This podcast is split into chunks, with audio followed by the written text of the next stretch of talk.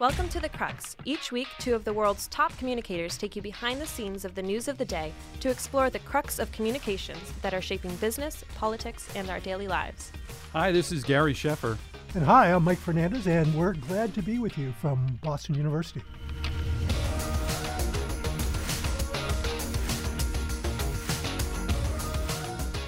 Hi, Gary, and welcome back to The Crux. Uh, it's, it's, it's glad to, I'm glad to be with you again.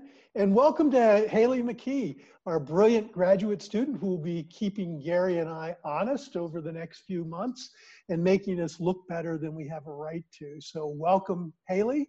And Gary, what you been up to? Oh, man, I, you know, I, I think they call it the quarantine. Mike, you know, this work from home, um, you know, I'm so close to the refrigerator.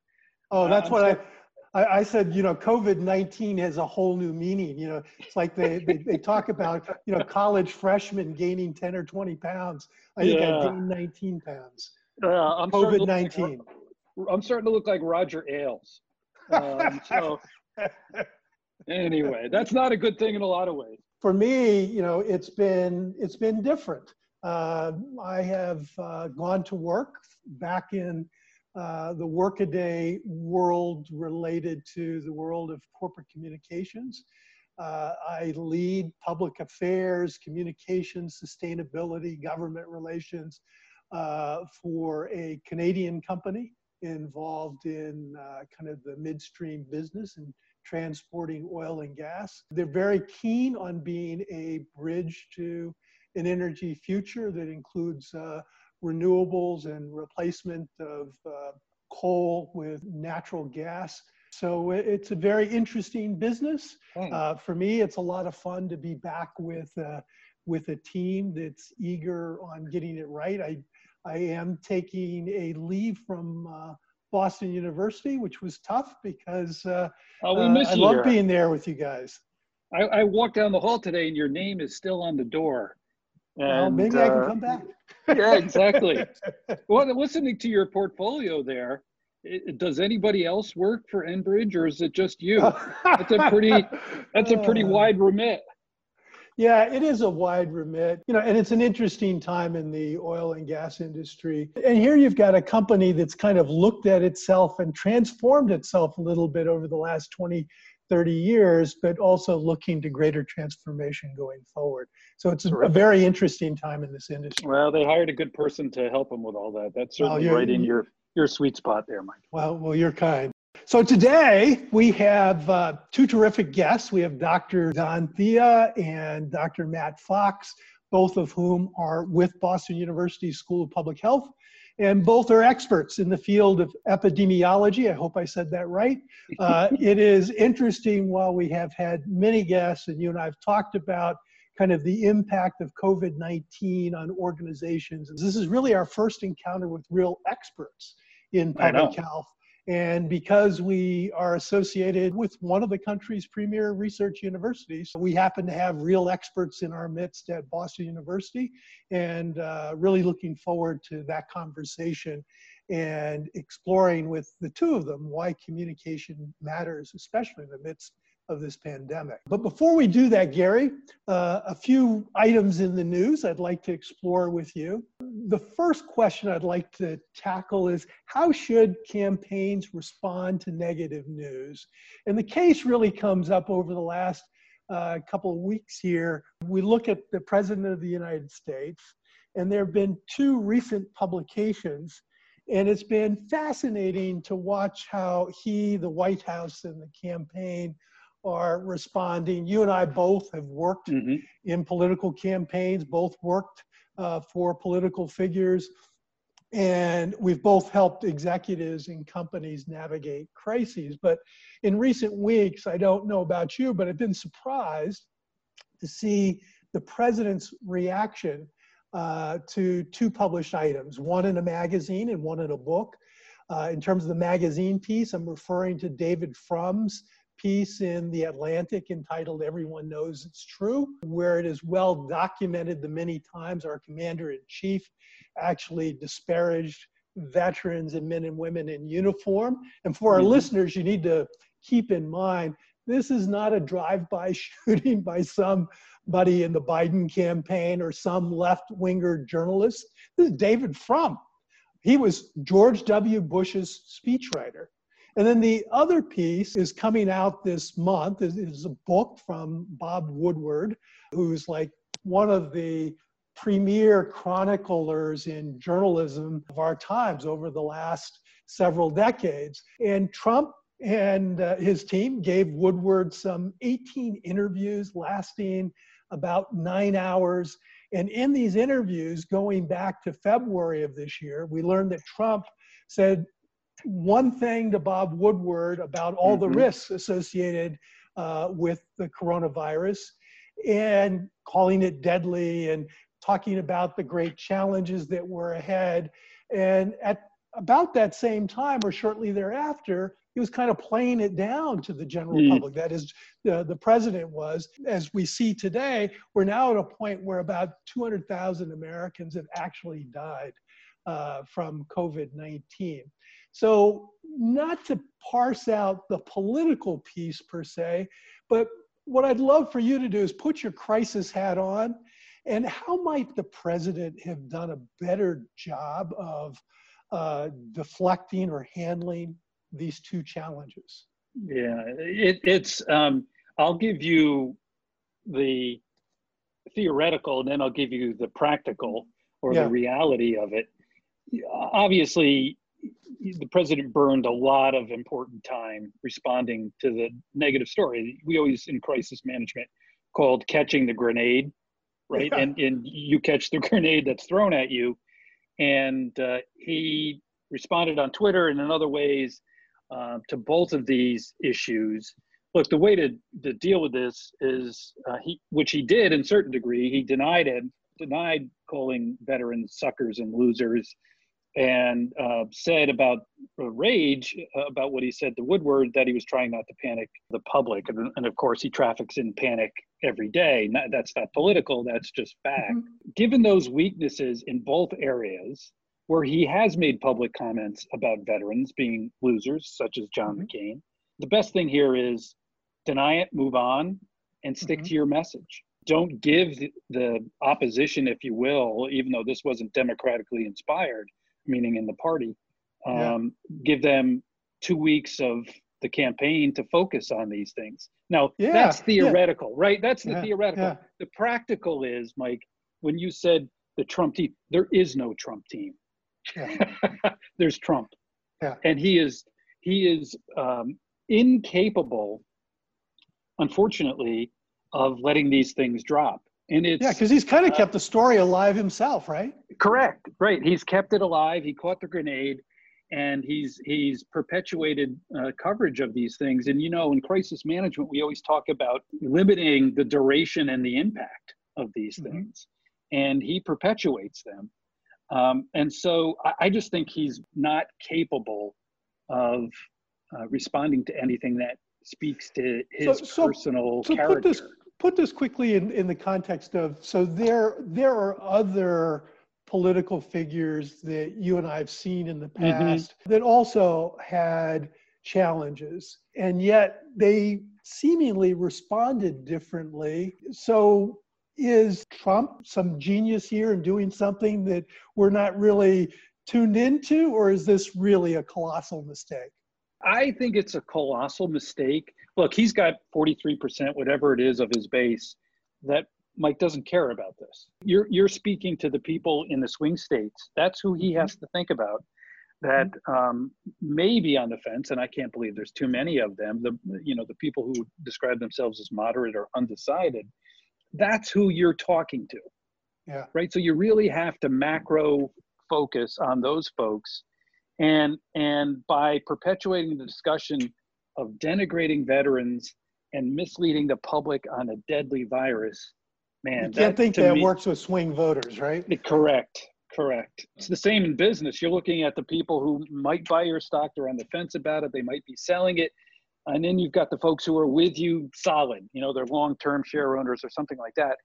In politics, you have to think about it the same way. And even more slicing it, you know, what does someone in, in Pennsylvania think? What is someone in uh, the panhandle of Florida going to think of this? And right. I think, Mike, I, I, in this case, most Americans know he's bungled COVID. Yeah. I think the one that's more harmful to him, given his base and given people who might be undecided, denigrating veterans, including yeah. going to his uh, John Kelly's grave of uh, his former chief of staff to, you know, his son's grave in Arlington and saying what was in it for him. You know what yeah. I mean? Questioning the sacrifice. Yeah. That to me cuts across the brand that that Trump has tried to build, and that was, I, I think, the more harmful. It's visceral. It's visceral. Yeah, very, completely. completely. So another thing that I, or another piece of news that I wanted, that caught my eye, there, there are two stories, they, and I kind of labeled them Chief Communications Officers Gone Wild. yeah. and, and, and I should add that in each case— I hope I'm not in it. The activities, the activities, and I'll put it in air quotes, I hate air quotes, but alleged, and, and each case involved others and maybe included uh, not only senior management, but C E Os, and indeed C E Os felt the brunt of both of these.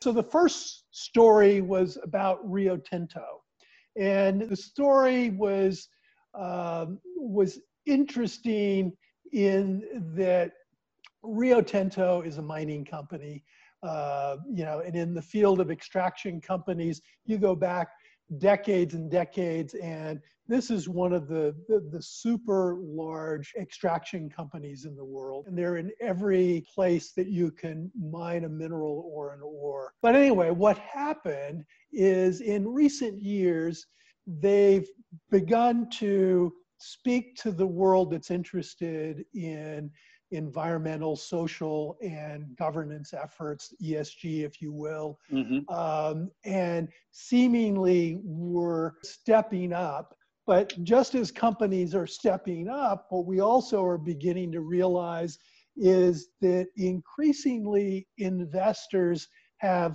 less tolerance for errors in this E S G space. And what apparently happened is that Rio Tinto's words got a bit ahead of its execution. And, and, and as a consequence, they're now paying a price with some investors groups.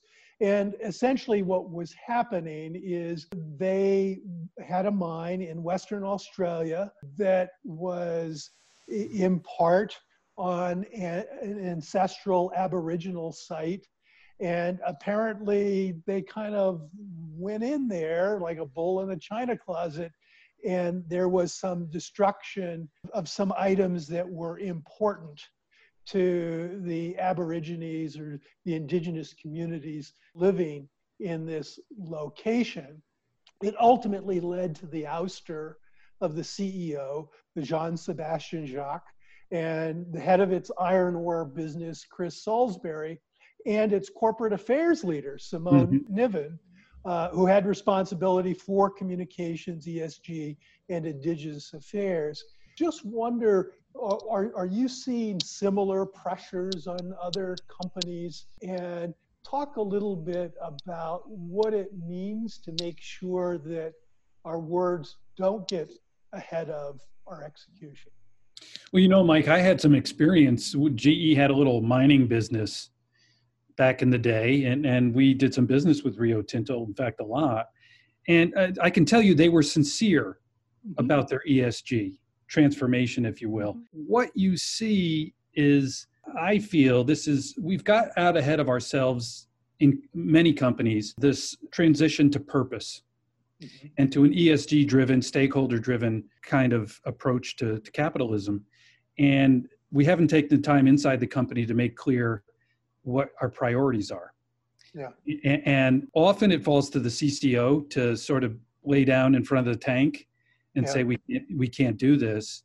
And if you don't have the courage to do that, then you're not doing your job. And I'm not saying that was the case here. And other times people, you know, you're, you do lay down in the tank and they still sort of run over you. So I'm seeing it more and more where yeah. C C Os feel like they are in a vice between business model and between living values, stated values, and, and living up to E S G promises. This is where we need to do better uh, around leadership. Yeah.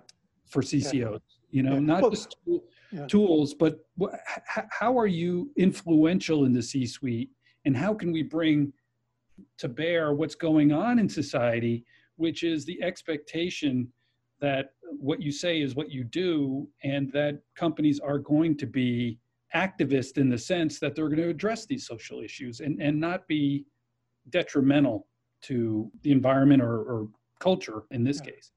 Well, and it seems like what we have to do is we got to get more sensitive to the fact that there are, you know, investors now that are paying more attention to yeah. n- what we do, not just what we say. The flip side of that is I, I also think that they're probably, and I don't know all the details except what was reported on Rio Tinto by news organizations, but you wonder, you know, did they get it all right? Right? On one side, yes, this could be what happened to B P, right? When they said British Petroleum is now Beyond Petroleum, and then you have the problem in the Gulf, and you have a bad action, and in the action, they also communicate poorly. So that could be that, but it also could be, too, that markets are maybe being overly sensitive to headline risk. And so the question becomes, which is it? And yeah. I think it's it, it's something that communicators are going to continue to have to struggle with, and try to ask the right questions, parse the right facts, so that they can either stand up to management or better educate the various audiences, the, including investor audiences, going forward. Completely agree. The other thing that caught my eye was the Bloomberg story that posted last week that goes back to a series of events that took place in twenty nineteen, where eBay employees allegedly harassed a Massachusetts couple who had a newsletter that had said a number of unflattering things about eBay.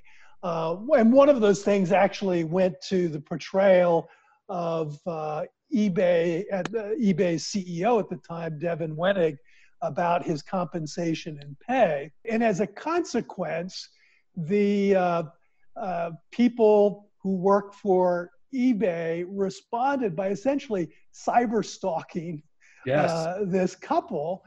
And they did, uh, they did, I mean, uh, unimaginable things from my mind, but like they sent the couple live cockroaches in the mail. Uh, they had a, a, yeah. a, a funeral wreath that they sent. They had a bloody pig Halloween mask and a book on surviving the death of a spouse. What also caught my eye is when you actually look at what the federal prosecutors have actually filed in the indictment, and I should underscore this, the chief communications officer at the time, Stephen Wymer, as of, as of yet has not been indicted, nor has the former uh, C E O. But at the time, before all of this went, was going on, but at the point at uh, Winnick's pay being criticized, the C C O, Stephen Wymer, had sent a message to the C E O, and, and, and Stephen Wymer is, is in the federal indictment as executive two. And it says executive two texted the former C E O saying, we're going to crush this lady. And it's like, I've been in situations where obviously a blog or a publication says something negative about C E O compensation or executive pay, or they take the company to task in a way that we don't think is appropriate, relevant, or correct. But I don't know that I've ever seen matters taken to this extreme. So you've had a long career. Yeah. How do you how do you make sure that people are held in, in check? And yes, they respond to criticism, but maybe don't get overzealous about it. Yeah, exactly. And, and by the way, for our listeners, read these stories, because it is wild what the security folks and others eventually did to this couple.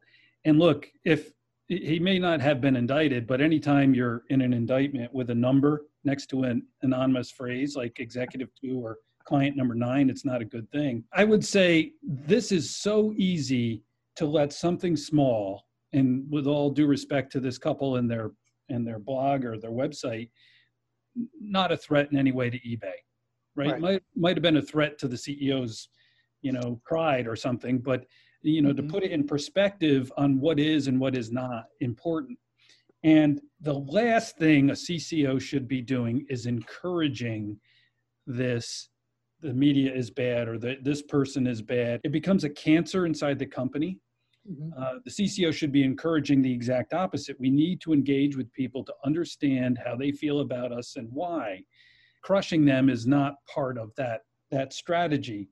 It, it is very easy, very easy to react sort of viscerally yep. and, and with anger. But my advice to my team always was, Mike, we, in every engagement with everyone, even our critics, we want to look like the reasonable party, because yeah. that's what we're going to be. And we're going to listen. And maybe we are wrong or got some things wrong and we need to fix them.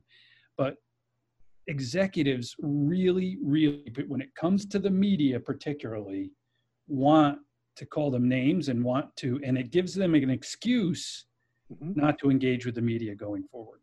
Yeah. Yeah, no, no, what, very well said.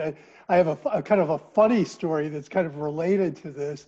I was inside of a, of, of a company. I was the chief communications officer at a company, and there was a blogger that was taking the company to task, and almost incessantly. And the more and more I got notices from employees and executives inside the company I was working for about this blogger, all of a sudden I started to go to the blogger site using my personal computer.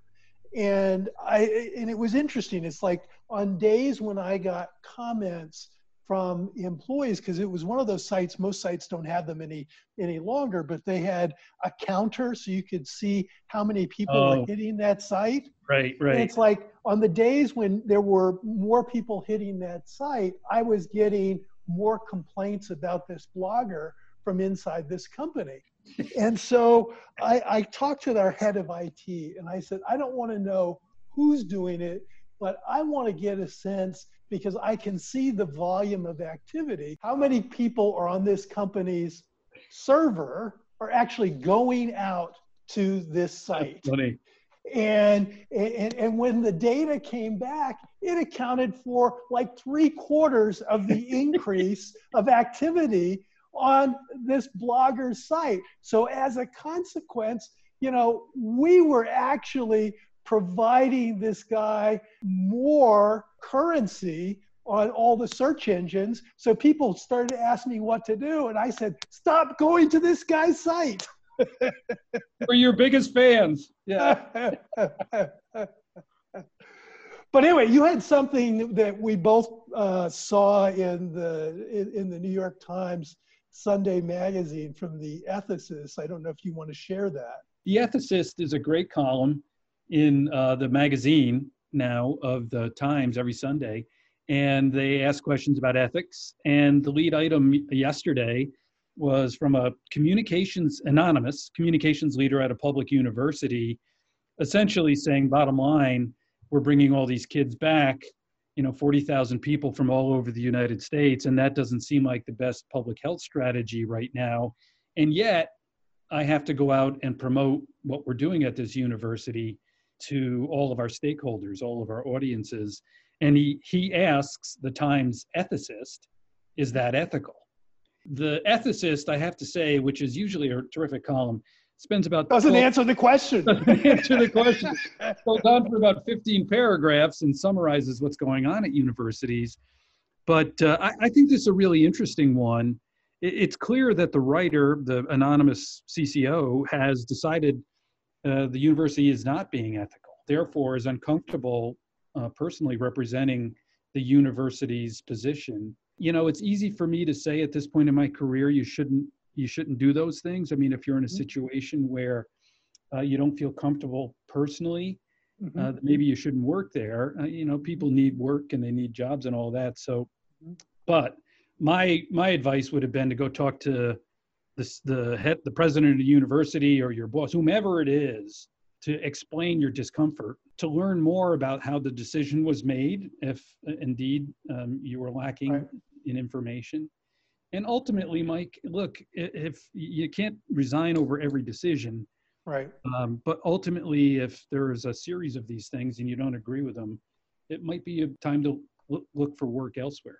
Yeah, I, I think it depends, one, on the individual's compass, as well as if they feel as though something sinister is at play. Mm-hmm. Talked earlier about, you know, you and I both worked in politics. The political figures I worked with, I didn't agree with them one hundred percent of the time. Right. It's impossible. You and I are, are, are buddies, but uh, I doubt that we agree on mm-hmm. more than ninety percent of, of, of things. I don't agree ninety percent of the time with my wife.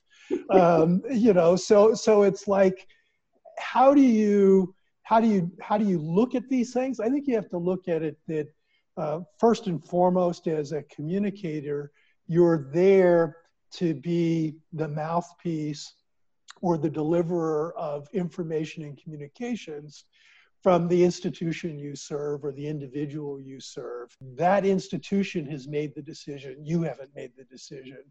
And if at some point you feel that a moral line has been crossed, mm-hmm. then you have an obligation to share that with your employer.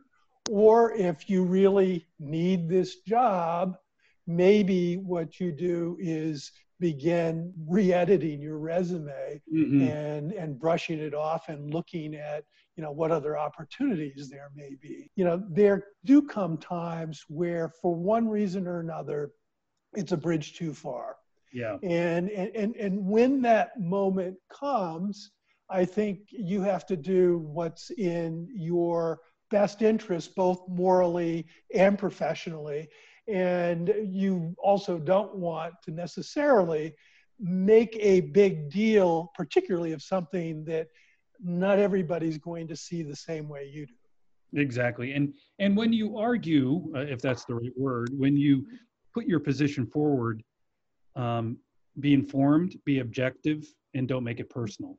Absolutely. You Absolutely. Know, and, and that's the way to be effective in maybe getting someone to uh, to change their mind. And now on to our guest.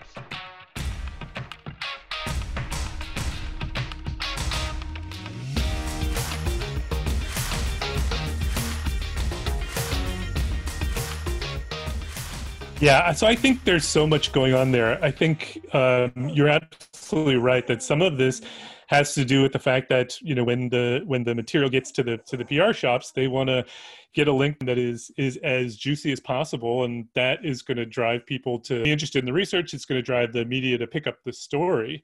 Um, ultimately, we as as scientists have a responsibility. We have to review and approve those press releases before they go out, and we have to really say, you know, this is what we are comfortable with, and this is what we are not comfortable with.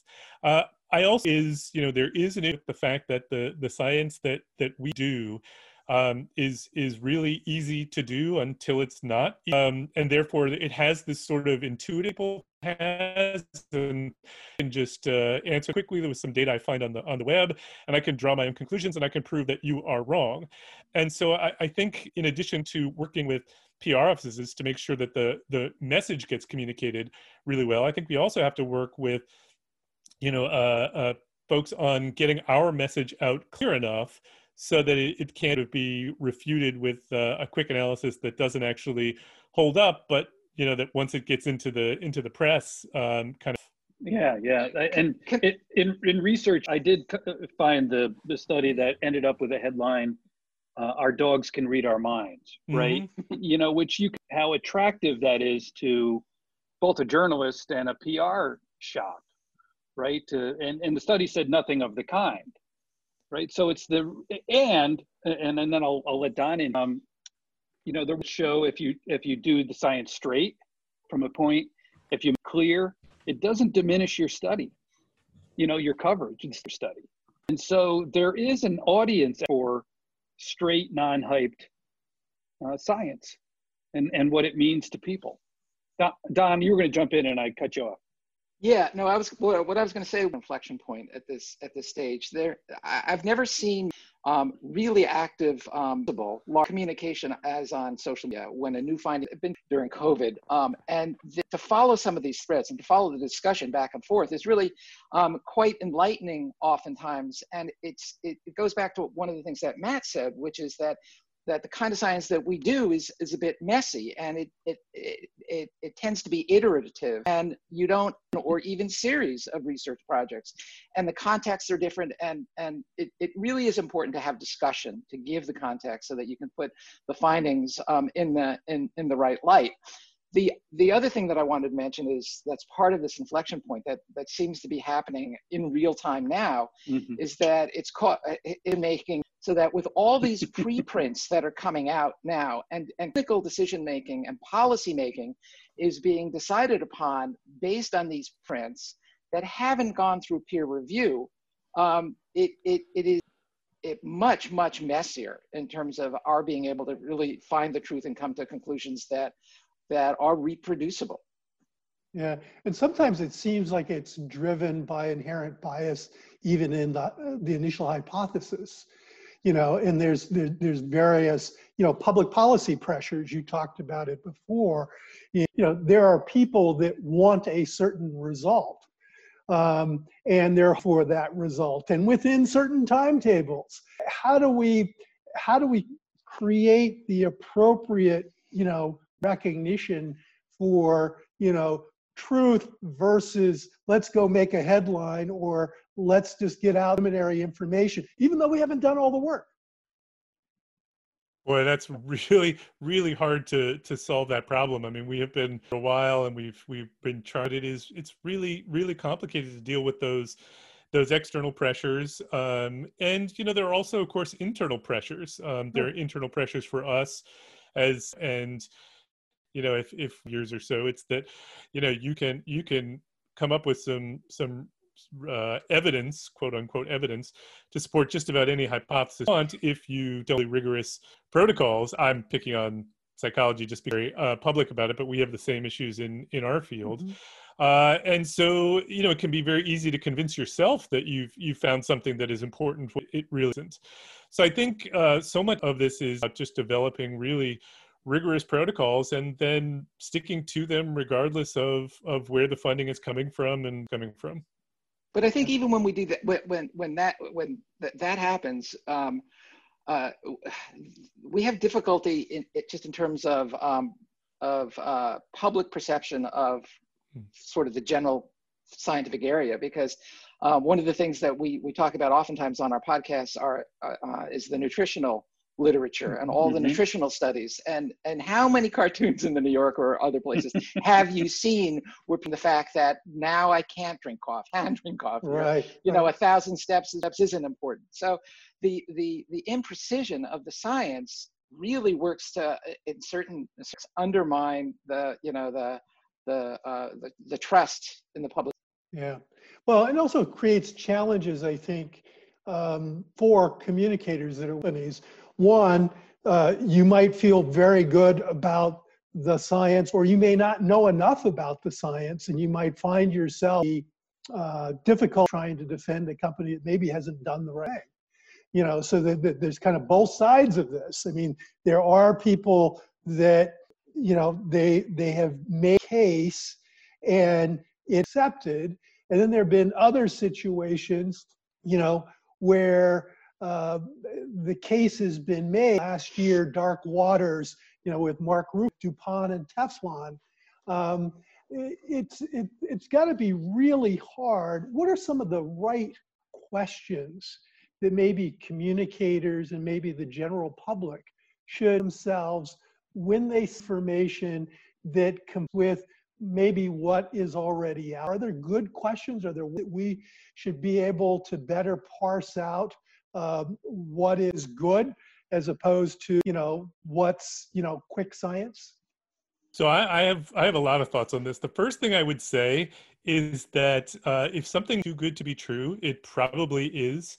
you know, findings happen, sure, but most of the time those those crazy counterintuitive findings turn out to be to be incorrect. Um, you know, the the biggest success story that we have in, in observational epidemiology, by which where places where we can't do randomized trials because they're they're unethical, is is smoking and, and lung cancer. And everybody knows, you know, smoking causes lung cancer. And the reason everybody knows that is because the effect's so large that it's it's very easy to figure out. But, you know, those those were our early successes. We we cherry-picked those in the beginning that, you know, uh, at, at most are going to maybe double your risk for, say, you know, eating eating something might double your, your risk over a lifetime. Well, you know, that's off of a, a, a low uh, baseline risk of something. We're not talking about this. And so, you know, big headlines that say, you know, bacon is bad for you. Um, these are, you know, the effect sizes that we're talking about are, are seeing really uh, uh, headlines promising almost always Uh, predict that those are are never gonna never gonna hold up. The the second thing is you should always ask who funded research. Um, yeah. There's been a a looked at in which the uh, if you look at the trial or uh, antidepressant medications and you break them up into those that were funded by drug companies and those that were not funded by drug companies, the effects are are almost always larger in the the drug company funded style studies. Now that you know that the That doesn't mean antibiotic, anti, sorry, antidepressants don't work, but you know you should you should be a little bit skeptical when you find out that the funder was in fact somebody who has a profit to be made off of this.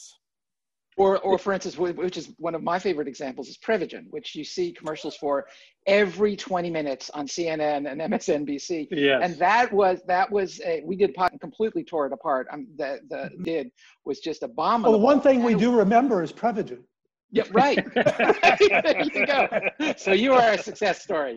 Exactly. Uh, but that was funded by uh, the same company that is now making um, tens of millions of their own sponsored, really poorly done research. I am so impressed that you waited that long to get Prevagen on. Yeah, exactly. Lots of research there, Don. Uh, well, so that so let's bring it forward now to the current situation, obviously, to COVID nineteen. And so what kind of intervention do we need socially right now uh, from a communication standpoint? So, so Matt, uh, I want to ask you, um, you know, Mike and I came from companies that dealt with really complex science, materials science, healthcare related science, chemicals, et cetera.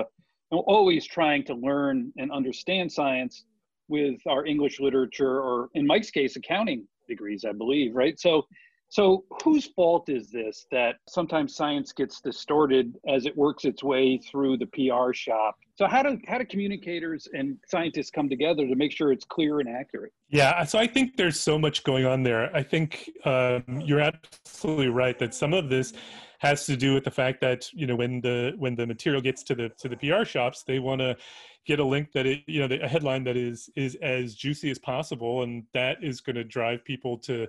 to be interested in the research. It's going to drive the media to pick up the story. But I think ultimately we as as scientists have a responsibility. We have to review and approve those press releases before they go out. And we have to really say, you know, this is what we are comfortable with and this is what we are not comfortable with. I also think that there is, you know, there is an issue with the fact that the the science that that we do is is really easy to do until it's not easy to do. And therefore it has this sort of intuitiveness. You know, I can just answer this question really quickly. There was some data I find on the on the web, and I can draw my own conclusions and I can prove that you are wrong. And so I, I think in addition to working with P R offices is to make sure that the, the message gets communicated really well. I think we also have to work with folks on getting our message out clear enough so that it, it can't just sort of be refuted with uh, a quick analysis that doesn't actually hold up, but you know, that once it gets into the into the press, kind of takes off. In in researching this, I did find the, the study that ended up with a headline, uh, Our Dogs Can Read Our Minds, right? Mm-hmm. You know, which you can see how, how attractive that is to both a journalist and a P R shop, right? To, and, and the study said nothing of the kind. And, and then I'll, I'll let Don in here. You know, there were studies that show if you if you do the science straight from a press release standpoint, if you make it clear, it doesn't diminish your study, the coverage of your study. Right. And so there is an audience out there for straight, non-hyped science. and, and what it means to people. Don, you were going to jump in and I cut you off. Yeah, I think that we're kind of at an inflection point at this at this stage. There, I've never seen more really active, responsible, largely, communication as on social media when a new finding comes out. And it's been particularly underscored during COVID. To follow some of these threads and to follow the discussion back and forth is really quite enlightening oftentimes. And it's it, it goes back to one of the things that Matt said, which is that that the kind of science that we do is, is a bit messy, and it tends to be iterative, and you rarely come up with a firm answer at the end of any one or even series of research projects.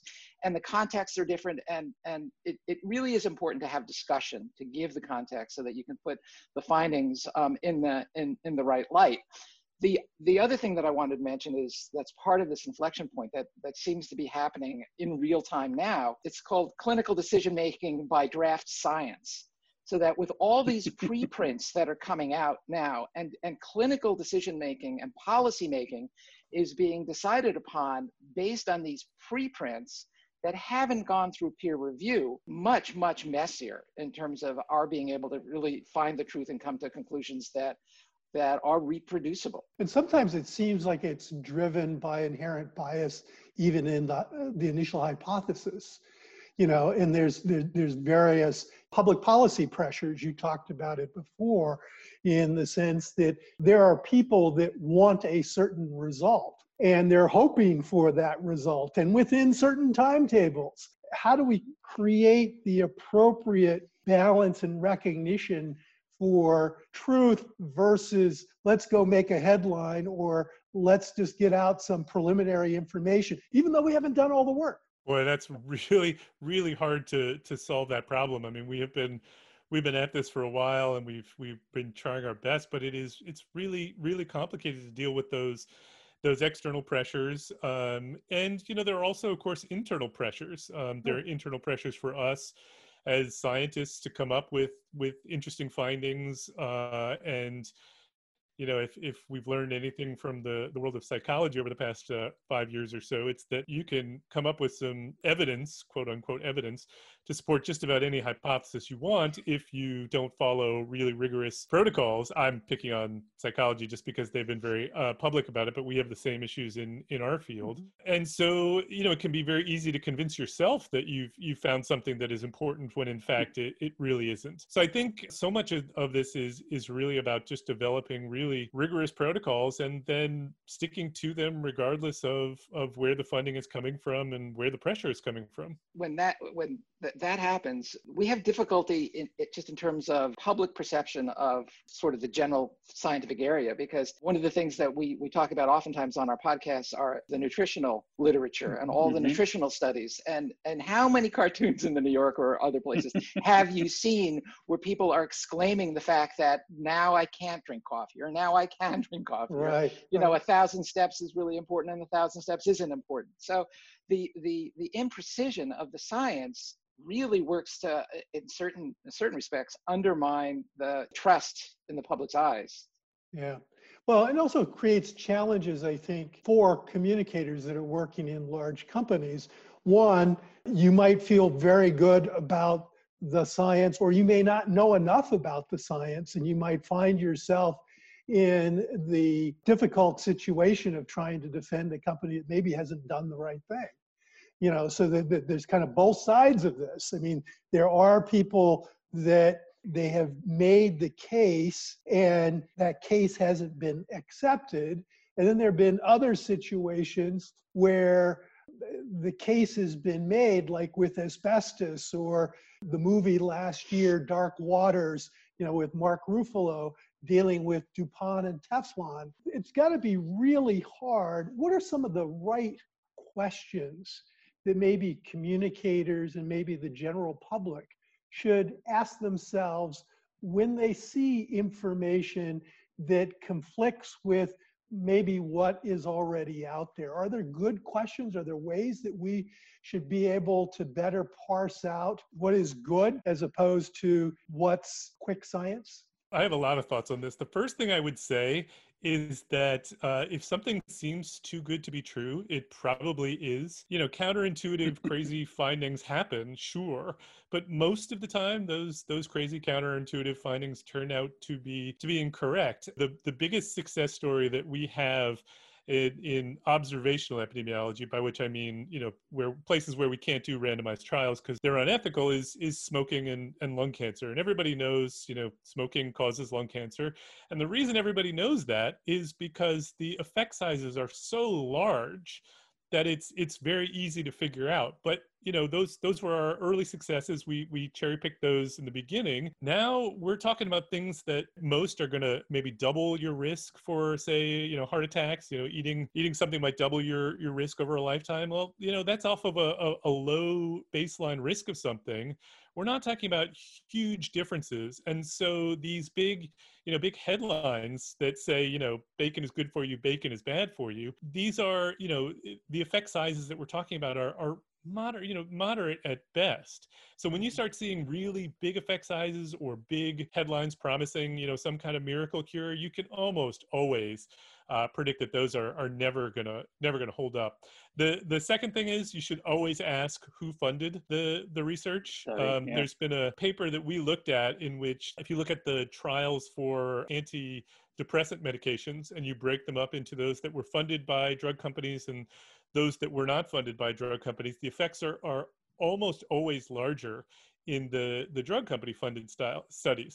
Now that you know that that, that doesn't mean antidepressants don't work. But, you know, you should you should be a little bit skeptical when you find out that the funder was, in fact, somebody who has a profit to be made off of this. Or, or for instance, which is one of my favorite examples is Prevagen, which you see commercials for every twenty minutes on C N N and M S N B C. Yes. And that was, that was a, we did a podcast on that and completely tore it apart. Um, the, the, mm-hmm. the, the science that they did was just abominable. Well, one thing we do remember is Prevagen. Yeah, right. There you go. So you are a success story. Exactly. Uh, but that was funded by the same company that is now making um, tens of millions of dollars off of their own sponsored, really poorly done research. I am so impressed that you waited that long to get Prevagen in there, Don. Yeah, exactly. Lots of restraint there, Don. Uh, well, listen, so that so let's bring it forward now to the current situation, obviously, related to COVID nineteen. And so what kind of intervention do we need socially right now? Uh, from a communication standpoint or a leadership standpoint, as you know, these uh, six or seven companies have signed a pledge. They thought it necessary to say, look, we're going to follow the science on the vaccine for COVID, which is unusual in and of itself, right? That they pledging publicly to be true to the science. But we still see people faith in vaccines, this one particular potential vaccine and existing vaccines continue to erode. Those are not good statistics, good signs for a world and a country in a pandemic. So what kind of intervention can we can we have here to change that?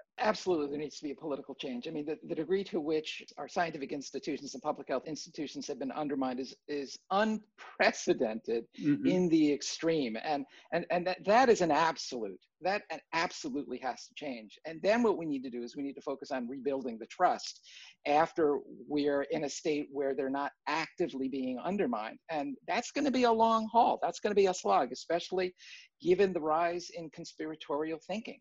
And I think that what we need to do is we need to show results. We need to be able to show that we can get the pandemic under control, that we've got a vaccine that is effective, and that we are showing results. And then by example, we will hopefully be able to reinstill trust and authority in both the scientific community as well as the governmental arms of the scientific enterprise, which is in, in essence, applying and translating the findings of science. I mean, I was a Sputnik baby, and you know, I became so enamored of science sure. because of that. Sure. And that was our religion at the time. And that was, that was the truth. And I, it's just completely disheartening to live in a world where science is being questioned to the extent that it's being questioned. Well, and it's also interesting just in terms of how we use science, because if we look at like universities coming back this fall, or we look at what's happening with various sports organizations, both professional as well as collegiate. It's interesting, they're all dealing with modicums of the same information, the same public health information, but people are coming to separate conclusions or they're approaching this differently. And I tend to be one that is a bit of a, of a skeptic anyway, but how do we corral the right information so that more people are making smarter decisions when it comes to broad public health considerations like how are we going to start back at the university? How are we going to decide whether or not we're going to allow no fans in the stands or in an, in an arena that has eighty thousand people normally,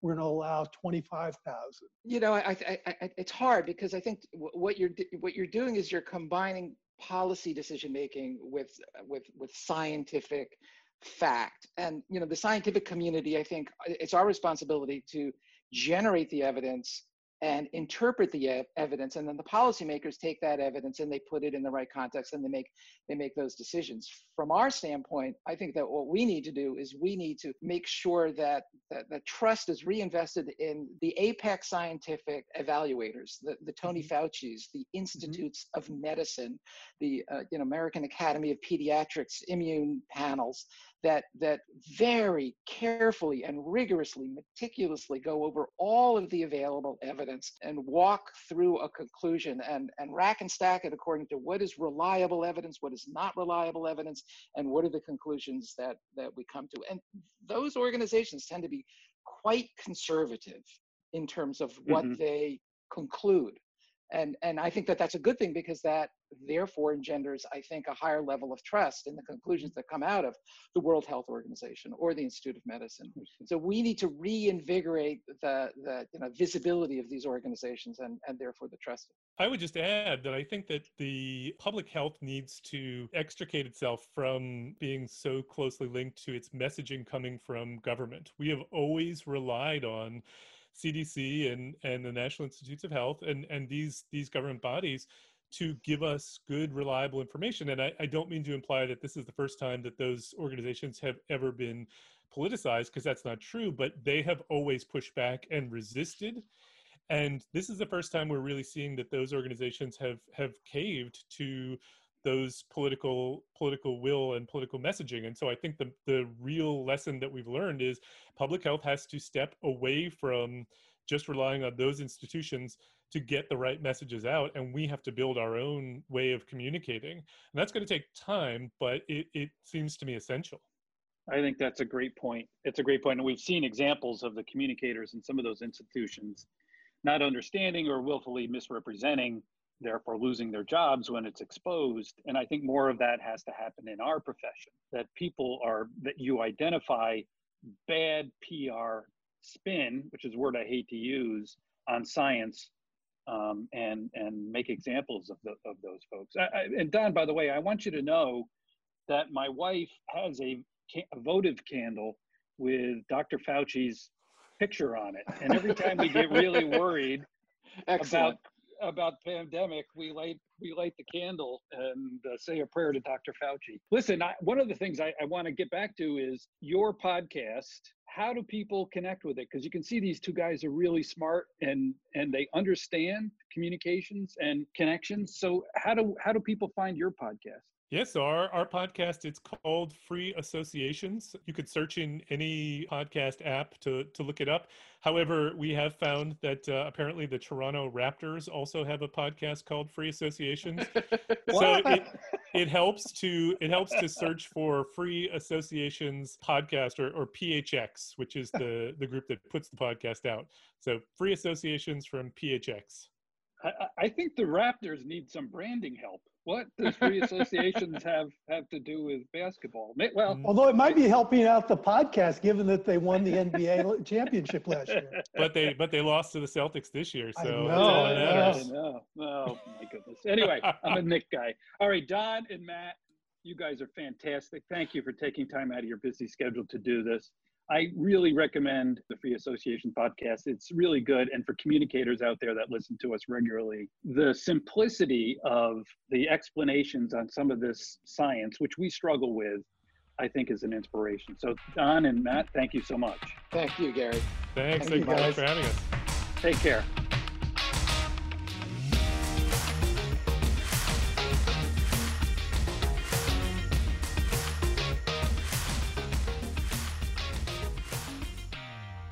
Thanks for listening to The Crux, and make sure to listen for our next episode. Follow us at The Crux on Facebook and on Twitter, and you can find our episodes on SoundCloud and on our website, the crux podcast dot org.